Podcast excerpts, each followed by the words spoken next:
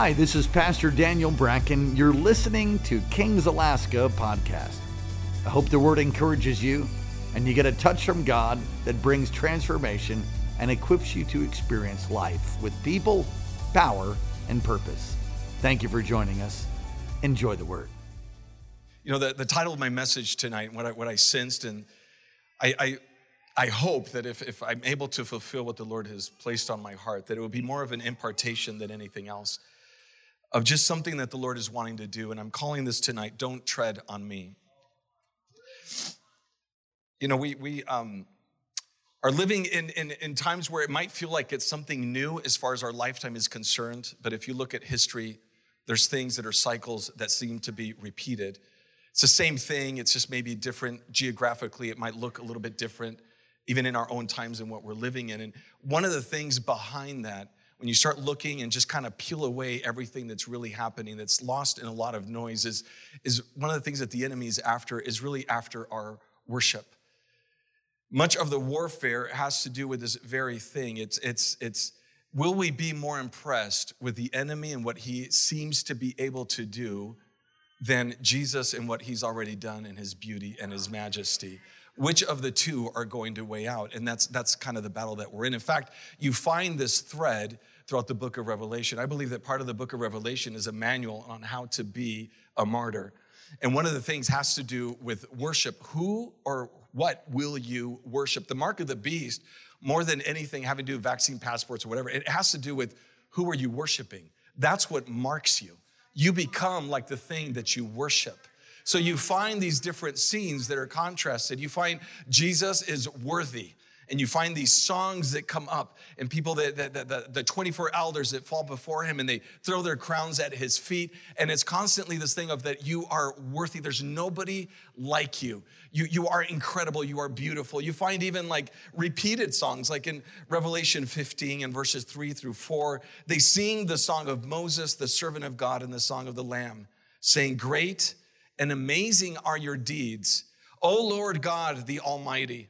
Just and true are your ways, O King of the nations. Because there's this battle who's really in control? Who has ultimate authority? Who will not fear, O Lord, and glorify your name? For you alone are holy. All nations will come and worship you, for your righteous acts have been revealed. But then you have a contrasting song that's actually meant to be somewhat mocking the song that's going to the Lamb and it's a song that's sung to the beast. And so we find that in Revelation 13 4. They, they worship the dragon, for he had given his authority to the beast, and they worship the beast, saying, Who is like the beast, and who can fight against it? This contrasting image of like, you think your God can do anything against this guy, what they stand for, what they believe in. It mimics this. It's kind of a, a, a it, it's, it's making fun, really, of the worship that goes to God. And it mimics even the worship that happened like in Exodus, where there's a song that says, Who is like you, O Lord, among the gods? Who is like you, majestic in holiness? Who compares to you? Awesome and glorious deeds, doing wonders. And so, on, on the one hand, you have songs that speak to Jesus and how worthy he is and all that he has done and how he has true authority. He is the true king of the universe, and he's worthy of all honor and worship and, and riches and glory. And then you have the song of the beast that says, Look at, uh, look at the beast, look what he can do, and who can come against him. And it's kind of like this song. And I, and I realize, you know, we aren't worshiping the beast by singing songs about him. Like we would have a t-shirt that says, you know, the beast is the best. You know, we're number one. Uh, but I, but but this is the thing. It's it's we can worship the beast or not, without even knowing it when we exalt the circumstances that we're going in or going through above God and what He has spoken, and we're more intimidated, more in awe of what the enemy has done or can do or seems to be doing than what God has spoken. When, you, when you're impressed by something or someone more than God, you are in effect worshiping that thing or that person. When you're more worried about the bad news coming forth from the news channels, you are in effect worshiping the spirits that manip- manipulating all that's happening behind that. You're actually giving them attention and you're saying, like, yeah, yeah, you're right. I should be intimidated by you. You're saying, uh, who is like COVID? Who can come against it? And when sickness or financial trouble comes our way, and we're more impressed by that to the point that we lose peace and faith and joy, you're saying, Who is like this problem that I'm going through? Who can compare to this? Who can face this? What can we do against such an incredible situation that we're going through? Oh, it's, it's, too big, it's too strong, it's so dangerous, it looks so mean and menacing. What can God even do against such a foe like this? And it and it comes kind of sometimes in this religious language, you know, for on the one hand, we sing nothing is impossible for you, but what we really mean is nothing is impossible for you in, in, in theory, like for, for other people and maybe around the world. But in my situation, you just don't know what I'm going through. You don't know how hard I've had it. In my situation, it's a little bit different. I'm the exception to the rule. Like, like God can do impossible things somewhere else and on the mission field even, but you know, not, not, not in my life because, well, if you knew how big the problems were that I was facing, you would understand, right? And so we say, yeah, nothing's impossible for you, but in the inside of our minds, we're going, yeah, but not in my situation. My situation's outside of your reach somehow. It's like somehow God, yeah, you know, you're, you're, you're kryptonite to God. Yeah, I mean, he can do anything anywhere else, but in your life, for some reason, there's just or your situation, it's like somehow God's hands are, are tied. And so, and so we find that even the people on the earth in Revelation, it says, look at this in verse 17, uh, in chapter 17, verse 8. The dwellers on earth whose names have not been written in the book of life from the foundation of the world. It says, will will marvel at the beast because it was and is not and is to come. They, they marvel to see him. They are so impressed by what he can do that they forget God.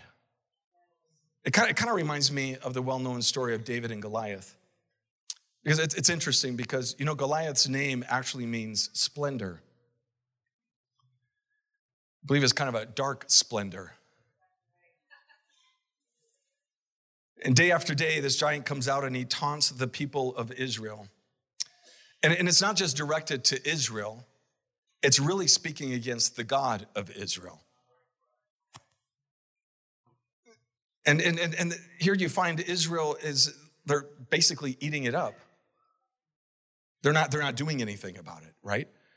They're, they're beginning to think like, who, who can go up against this, this giant? I mean, the guy's a beast. What, what, what can we do against this guy? Uh, he, he comes out and is intimidating and mocking not only them, but the God of Israel. They're, they're more impressed with him than with God. It's like in one moment they forget everything that God has done to bring him to the point to where they're at. And it's like completely wiped clean. There's a spiritual amnesia.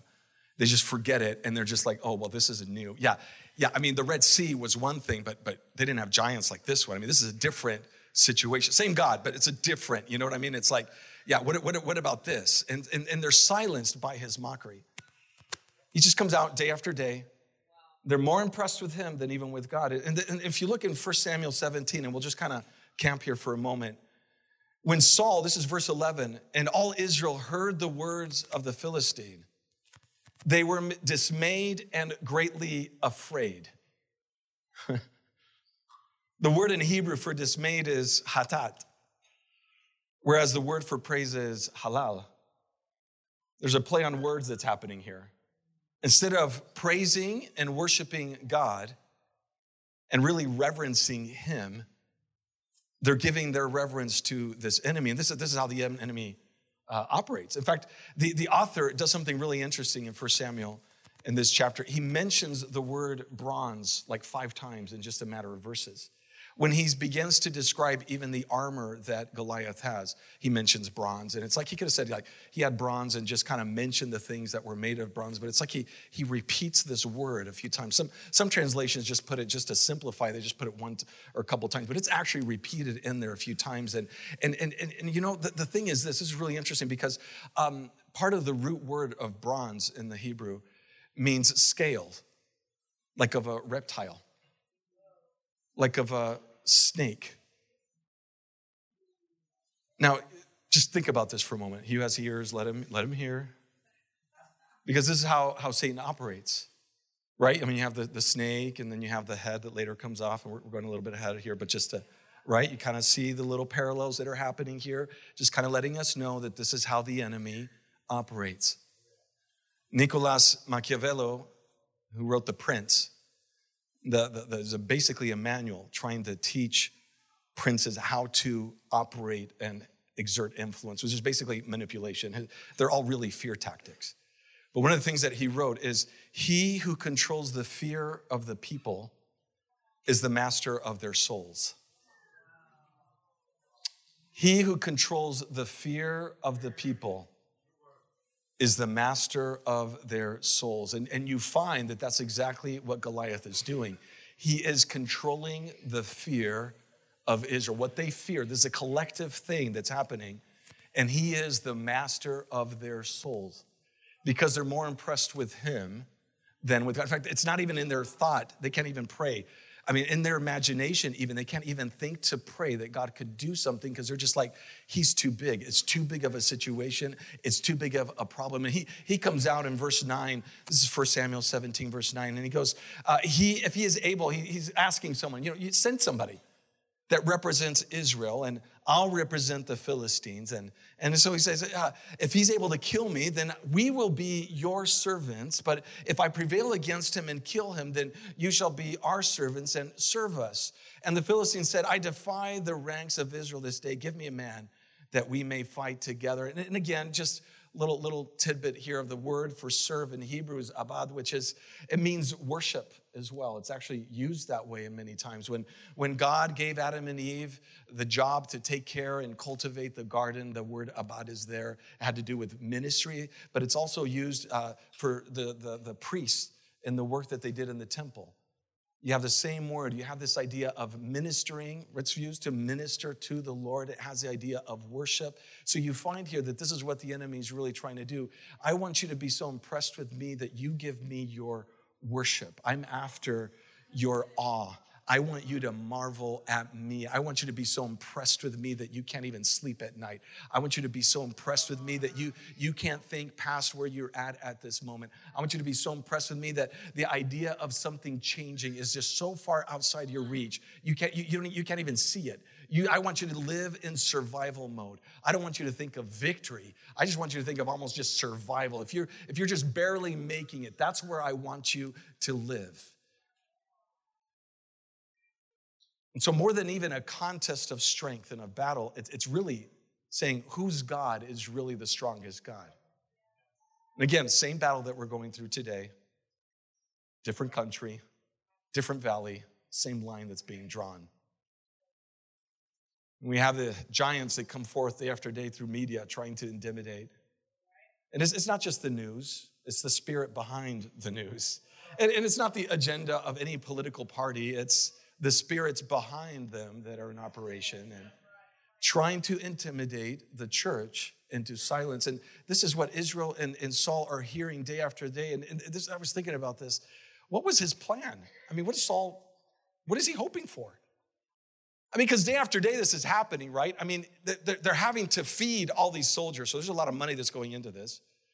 You're having to sustain them. And it's like he's, he's putting all this money into just basically staying there, like, right, let's just show up again and let the enemy mock us and mock our God, and then we'll just go back to doing what we're doing and, and keep our head down. And I mean, I, I don't know exactly what his plan, what, what was he thinking that was going to happen? Like, how is this going to end? What, what you know, it, I, I don't understand. I, I think that Saul really was the man that should have been there on the battlefield. But he was more impressed or trying to impress the people, feared their opinion more than God's that when the collective thought was, oh, there's no way we can do it, he's like, yeah, you're right. There's no way we can do it. So God had to raise somebody else that had never even been on a battlefield before, but finally, but actually knew God to actually come and confront the Goliath. But it's not only just the Goliath, it's the spirit that was behind the Goliath. And, and, and this, is, this is the tactic that the enemy uses. He tries to intimidate. He tries, because if he, if he can get you afraid, if he can get you scared, well, then, then he's got you. Now, fear becomes the operating spirit in your life and not the Holy Spirit. Now, your giving is in, in based on the spirit of fear. You're asking your fear, hey, is it okay for me to give this or not? I, I don't know. Will I be able to make it? I, I don't know. Now, the decisions that you make are all based and controlled by fear and not the Holy Spirit.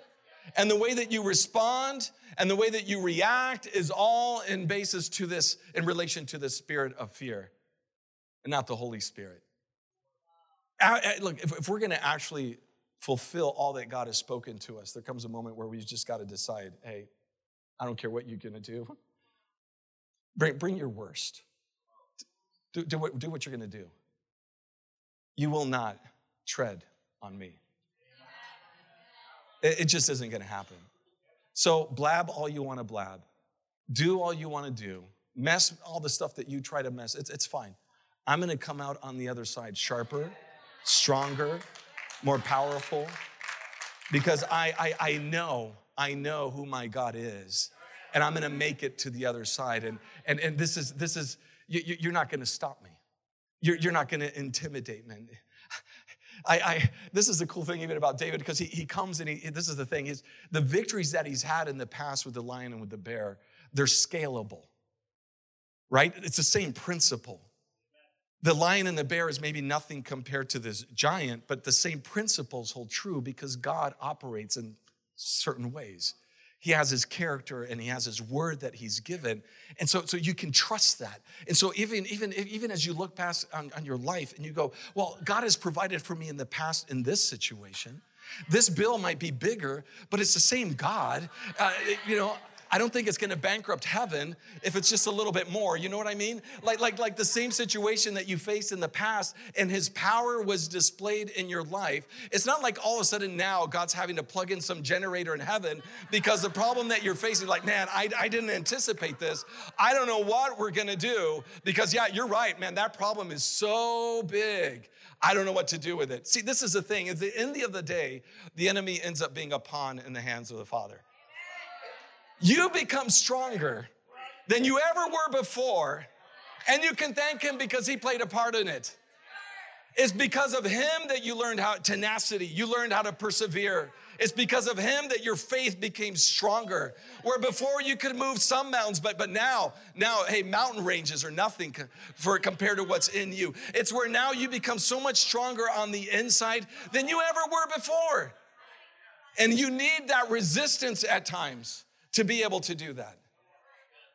I grew up in uh, the Canary Islands, Spain, and I there was a moment where I wanted to learn martial arts. I'd watched Karate Kid, the first movie, many, many times. I had it memorized. And I did all the wax on, wax off for hours, literally. I was like a super expert. And my, my father was uh, friends with the Korean pastor, and he had a deacon on his board that had a gymnasium the, with Taekwondo and Hapkido and the name was Hallelujah. That's, you know, and instead of meditating, we prayed, right? And I saw grown men pray, like, Our Father who art in heaven, you know, just crying because the guy was super intimidating. And so uh, I had a friend that he was like second degree black belt, whatever, and, and uh, you know, he went with me because I'm the pastor's kid and just kind of looking out for me. And so I show up, right? And, I, and I'm, I'm wanting to learn all the secret arts of martial art. Like, I want the nerves that you hit and then they're paralyzed, you know, and and uh, backflips and stuff like that. You know, this is this is what I want. And I, I've read tons of books, and like I said, I watch Karate Kid a lot of times. So I, I go my first day there, and the guys just kind of I, I, can tell. I mean, they're speaking Korean, but I can tell. He's just kind of like, oh, okay, all right, we'll just take this guy on. I'm doing a favor to the pastor and all that kind of thing. And and so he asked me, and he says, I want you to throw a punch just to see kind of what I'm working with, right? And it's one of those moments where in the gym, everybody got quiet and they're all looking at me. You know, and I'm just kind of like, what, like right, right now? You know, you want me to do this now? Are you okay? And again, all my training kicked in. And I did this punch, and I think I made him cry because he's just like, this is horrible. This is not. He was talking to my friend in Korean. He's like, oh, no, this isn't gonna work. So I went in thinking I had all this knowledge. I thought I had all this stuff in my head because I've read books. I read books on how to be a ninja. So, you know, watch out. In fact, I, I worked a summer and I, I bought ninja stars. And I got a bandage and I, I attached them underneath my shirt so that in case of an emergency, I could just reach under and I could throw the star out and be like, What's up? What's up? Don't tread on me. I got ninja stars. It was a great plan until I did a layup playing basketball and they all fell to this floor, you know. And everybody's looking at me like, what is going on here? you know, I'm trying to hide it. Like, there's nothing to see. So, one of the first things that my teacher did, eh, because I think he realized my vast knowledge that I had, and uh, he wanted me to really understand where I was at, right? Because in my mind, I'm like, be careful, you know what I mean? Registered weapons, you know? And so he talks to this guy in Korean, and I'm just like, yeah, you know, whatever, uh, you know, let's do this. And I start sparring. Well, before I know it, I'm just like literally a rag doll. I'm just like flipped all over the place. I'm landing on just every, you know what I mean? I'm just like, I'm bruised. I'm like, come on, give me, you know, just just wait a second. Give me, give me a moment. You know, you, you went too fast. I wasn't ready. But uh, it just didn't, it just didn't happen. It just, you know, it was it was a mess. It was a real disaster. But um, was just trying to understand. I, I realized something very quickly. You can have all the head knowledge that you want, but until your faith is tested, it really isn't faith. You need to have a little resistance. You, you need that. It's not, it's not, it's not optional here because God isn't about theories and little pretty things and let's just theorize about things and unicorns that fly over rainbows and all this kind of how pretty and whatever. It's like when you're going through it, what is it that you really believe? You can tell me anything you want. I mean, yeah, okay, you believe this, you're a great man of great, great man of faith, woman of faith, great, great, great. But when you're in trouble, that's where I really know what you're made of. That's what you know. In the parable of the sowers, right? One of the ones that doesn't, they receive it with joy, the word, and then it it doesn't take root because of the affliction and persecution because of the word. The word brought it on. They get offended with God. And the very harvest that God is wanting to plant in their lives and the very one that they need never takes root because, like, well, I, nothing's turning out the way I thought it was going to turn out. I mean, how many times, even in a prophetic word, you receive something, you walk out the doors, you're like, man, I'm ready, all right. And everything opposite to the very thing you received began to happen to the point where you're like, I think that guy's a false prophet. They didn't see this happening. You talked about blessing, and I, I no. You know, the collection agencies call you more than your mother. You know, you're more more issues than you ever had before. You thought you had, you know, some issues. Now, now you realize you have a lot of issues. And it's like, what, what is it that's happening in that process? Well, see, when, when God speaks, you begin to be part of a process where God forms you to be the kind of person that can walk and carry the very thing that He's spoken over your life. So I hear sometimes people say, like, yeah, you know, God called me to be a prophet to the nations. And I'm like, all right. Yeah, exactly. Good luck. Good, good blessings, you know. Because what that means is that everything will be unleashed in their life to form the character and the faith that is needed to be the kind of person that God has called them to be. And without a Goliath, there is no king. It's not just David, it's, it's king. It's what, what actually catapults him, it's what gives him influence in the nation. Right? Before that, he's just a shepherd boy. You just look down like they just look down on him. He's just a little kid. What does he know? But after that, they begin to realize, oh no, no, there's something about this David. Right? There, there's something about him that, that just that, that, that just comes to the surface and his influence increases and god is able to use that in one of the greatest kings that israel had it wasn't the most perfect king but one of the greatest kings see this, this is the thing you have to understand when you have giants in your life it's not that you're doing something wrong it's not that you're even in the wrong place at the wrong time it's that god is simply training you teaching you how to worship. He's training you and teaching you how to develop a perspective where you see Him more clearly. He's, he's training your faith because it's he can't have somebody that just has head knowledge and has been to all the conferences and read all the books and, and all that kind of thing but then when it comes to real life issues they can't handle it. And they quit and they become more intimidated by what the enemy can do than who god is in them and, and this is the thing I love how David responds to him because he doesn't go in his own strength. You realize that we're never called to face the enemy in our own strength, right? In, in Ephesians 6 10 and 11, it says, Be strong in the Lord and in the strength of his, his might. Put on whose armor? Uh, his armor, that you may be able to stand against the schemes of the, day, the, the devil. It's, it's not even in our own strength, it's not even our own armor. And at times, actually, here's just a little tip. When you're in the middle of battle and you feel like you're getting worn out and worn down, it's good to remind yourself that it's not in that. So, You know, you know how you do that? It's called just simply worship. You just begin to go, Lord, I just thank you, Jesus. You reign in this place. You are king. And you just begin to just worship him. And you begin to renew that strength that's found in him. And so David comes and he says in verse 45 of 1 Samuel 17, he says, uh, You come to me with sword and with spear and with javelin, but I come to you in the name of the Lord of hosts, the God of the armies of Israel, whom you have defied. So everything that Goliath has done is not just against Israel as a people, it's against the God of Israel. That's what gets David so upset. That's what makes him angry. It's not this national pride, it has to do with who their God is. Like, how dare he speak about God that way? And so then he prophesies. He says, This day the Lord will deliver you into my hand, and I will strike you down and cut off your head, and I will give the dead bodies of the host of the Philistines this day to the birds of the air and to the wild beasts of the earth, that all the earth may know that there is a God in Israel, because that's what we're defying here. We're trying to say, is God really real? My God's bigger than your God, and we're stronger. And and um, and verse 47, and that all this assembly may know that the Lord saves not with sword and spear, for the battle is the Lord's, and he will give you into our hand. And notice that he says he's the one going there, but he says it's our hand, it's a collective thing. He goes representing Israel. And so he prophesies, and we know that because he doesn't have a sword. Goliath says, I'm going to cut you, your head off, I'm going to feed you to the birds. He's like, I'm going to cut your head off. And he's like, Where's, where's your sword? I, will use your sword.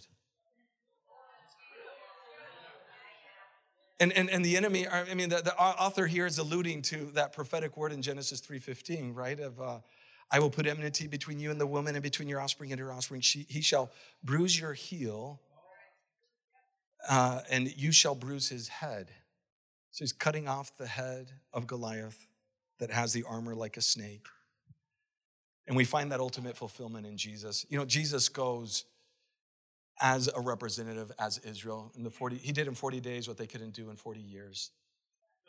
He goes as the final Adam is all humanity. What Adam could never do is finally fulfilled in him. You have this kind of language throughout the New Testament and this is my point. My point is that his victory becomes our victory. The degree to the victory of the Lord Jesus is the degree to our own victory if we will believe and persevere. It's the same, it's the same victory as his. And, and, and Jesus is, is amazing because he, he loves to share. So, so when he strikes the heel of the, uh, or the head of the, of, the, of the snake, of the serpent, it's like he's like, hey, I, I want you to be a part of this too. And at times we have to go through the bruising of our own heel to crush the head of the snake. Does that make sense? You go through some d- tough times to be able to participate in his victory. And it's like, I want you, he goes, do, do, do, you feel that underneath your foot? Do you feel, see what it's like to have his head under you? I, I want you to come and experience this because he could have just simply done it and that's it, but he, he wants us to participate in his life. I, I, want you to just really, really think of this because sometimes, even like in Chile, we, we deal with, with stuff, and, and sometimes you're like, oh, you know, there's witches and there's this and there's warlocks and all this kind of stuff, and, and that's why there's all this stuff happening. I'm like, what is that in comparison to the power of the Holy Spirit? It just, I mean, they're just, they're, they're not even in the same category. They're, they're, they're so far apart. It just doesn't. Why am I going to be so much more impressed by what they can do? And there's stuff. I mean, there's stuff that we face but why am I going to be more impressed with that than what I already have in the Holy Spirit? And see, if you and I are the body of Christ, which, which we are, right? In case you didn't know that, okay. And, and if we're his body, let me ask you something. Is there a part of the body of Jesus that is under the domain of Satan? Is there any part of him? Is there a toe that's maybe the enemy has? The big toe, maybe? Is there, is there anything? Okay, so then why are you and I, as the body of Christ, why do we ever think that the enemy could have or should have dominion over us? We think of areas and we go, oh, that's a dark area. You don't, you don't want to go there. I'm like, you know what? I'm getting a map in Chile and I'm going to go to exactly every single one of those areas. Oh, there's witches here. I'm like, okay, we're going to plant a church right there. Where, where else? Where else are they? oh, don't go there because that's the graveyard. Of, okay, that's exactly where we're going to go. Why am I going to be intimidated by that? People say, well, you go higher level, higher demons. I'm sorry, they're all under our feet because I'm seated with him in heavenly places. Right? I just, all, all, all that the Lord is doing is just teaching me how to exercise his authority and dominion over the enemy and over areas that, oh, I thought, oh, I got this too. This also is under my feet. And he says, Here, come here. I want you to know what it feels like when addiction is under your foot. I want you to see what it looks like whenever you take territory that has been given over to the enemy. Come here, come here. Let's, I want you to see that. Do you see when you twist it like that? You know, and you hear the skull of, of the snake begin to crack under your foot. I want you to experience that because my victory is your victory. We have this thinking sometimes, oh, when we get to heaven, everything's gonna be okay. Heaven is here now. This is the moment where victory starts. Eternal life isn't when I die, it's when I know Jesus. It starts right now. It's in this moment. The power of the Holy Spirit isn't like, well, I'll wait till the millennial reign of Christ. No, no, no, no. It starts right now. And it's according to my faith. If I think I'm gonna be subdued by the enemy, then guess what? That's exactly what your experience is gonna be. But if you understand who you are in Christ, it doesn't matter what he says and what he does. A hundred mile uh, an hour wind, what, what, what is that? What is that? What, what is he gonna do? What, what else? Is that all you got? Is that it? Bring it. You will not tread on me. You will not step over me. I will not be under your heel. You will be under my heel. Don't tread on me. I don't care how dark things get. I don't, I don't care what it looks like. Why am I going to be more intimidated by him than, than what Christ has done and who he is? I mean, did he get that victory on the cross or not? I mean, Colossians, right? He disarmed, he stripped the enemy, he humiliated them before the eyes of the universe, and somehow we're more impressed with the enemy than we are with him. We give him our worship so willingly. Oh, yeah, it's just horrible. Oh, yeah, there's, there's just nothing. There's no hope. There's all this stuff. God, where are you? Not understanding that he's just building us up on the inside to learn to tread on the enemy. And, I, and, I, and this, is, this is the question here now. How, how do we do that? How do we enter in to the victory that Christ has had? And again, for this, I'm just going to go to the book of Revelation. I, I, think it's really interesting that in the book of Revelation, um, you find something that, that Jesus never has a sword in his hand. It's never in his hand. Now, some pictures depict him like with this, you know, coming in, because it's actually coming out of his mouth. And so it looks a little weird. And so it's just easier for us to have it in his hand because it's just like, but like Revelation 1:16, you know, in his right hand, what he has are the stars, which are the seven messengers of the church. From his mouth came a sharp two-edged sword. And his face was like the sun shining in full strength. In Revelation 2, verse 12, it talks to the angel of Pergamum. He says, The words of him who has the sharp two-edged sword. Where's this two-edged sword? It's coming out of his mouth. In Revelation 19, 15, from his mouth comes a sharp sword with which he strikes down the nations and he will rule them with a rod of iron. In Revelation 19 21, the rest were slain by the sword that came from the mouth of him who was sitting on the horse, and all the birds were gorged with their flesh. I mean, it's, it's never in his hand, it's always coming out of his mouth. So, so it's not just that he has the word in his heart. I mean, he is the word incarnate. It's not that it's just in his heart, it's what he's speaking the way that we enter in to this cutting of the head of our Goliaths, the cutting off uh, the snake's head, is when we determine to speak only what he has said. When his word becomes our word. When what he has said is exactly what we say. It's when we give his word a greater place in our lives than even everything else. And look, I'm, I'm all for processing things. I think it's okay to be able to go and like, man, this is really horrible. I hate this. I don't like this. As long as we get to a but God and we get to what he's saying, right? In, in Romans chapter 4, Abraham didn't waver in unbelief as he considered his body, that he was 100 years old, he's just about as dead, but he grew in his faith, giving glory to God. He grew in his faith. He was strong. So, what is he doing? He's just simply saying, God, I have no idea how this is going to happen, but you're the one that gave me the word. You're the one that initiated this covenant with me. It's not like I was seeking, like, hey, I'd love to have a multitude of all these, you know, nations or whatever. All I wanted was one son. That's all I wanted. And God's like, yeah, yeah, that's too, that's too small a thing because I want to bless you to be a blessing so that in you all the nations will be blessed. And, and so what he does is he's elevating the word above even what he feels, even over what he says. And look, I know we have our senses and you go, yeah, but it feels this way. And, and I see these things. That, that's fine. That's fine. You can say, okay, on one level, this is what I see. These are the facts of my situation. But what is the truth? What has God spoken over you? You know, when you get a prophetic word, what God is doing, it's not just to make you feel good and all that, uh, even though He does that, He builds you up and all that kind of thing. Yeah, He's teaching you how to speak to the situations that you're facing. So that whenever you look at your finances and He says, I will bless you, you go, No, I'm blessed. God, this is what you've spoken. And you begin to speak to your situation. He's training you how to operate in the things of the Spirit, how to release the power of the Holy Spirit. He's like, This is the sword. This is how you use it. Yeah, treasure it in your heart so that you don't sin against me. Yeah, yeah, but I want you to speak it. I want you to release it. When you begin to release the word, well, then you release the power. That's the sword right there. Some of us just have it in our heart and we speak whatever, we mimic, we parrot whatever CNN is saying, what other people say, and the diagnosis that the doctor gave us. That, okay, that, that's fine. That's fine. Okay, one level, great. But what does he say? What is it that he's saying?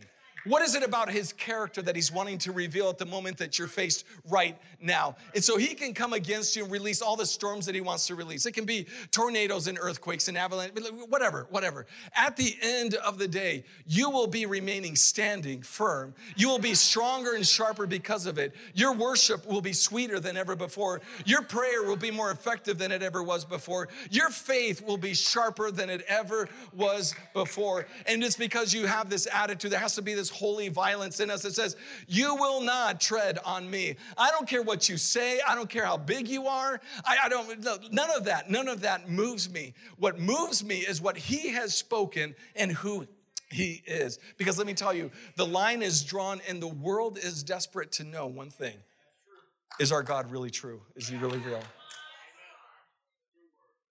Is he true? Does he really exist? What is it that he's spoken over you?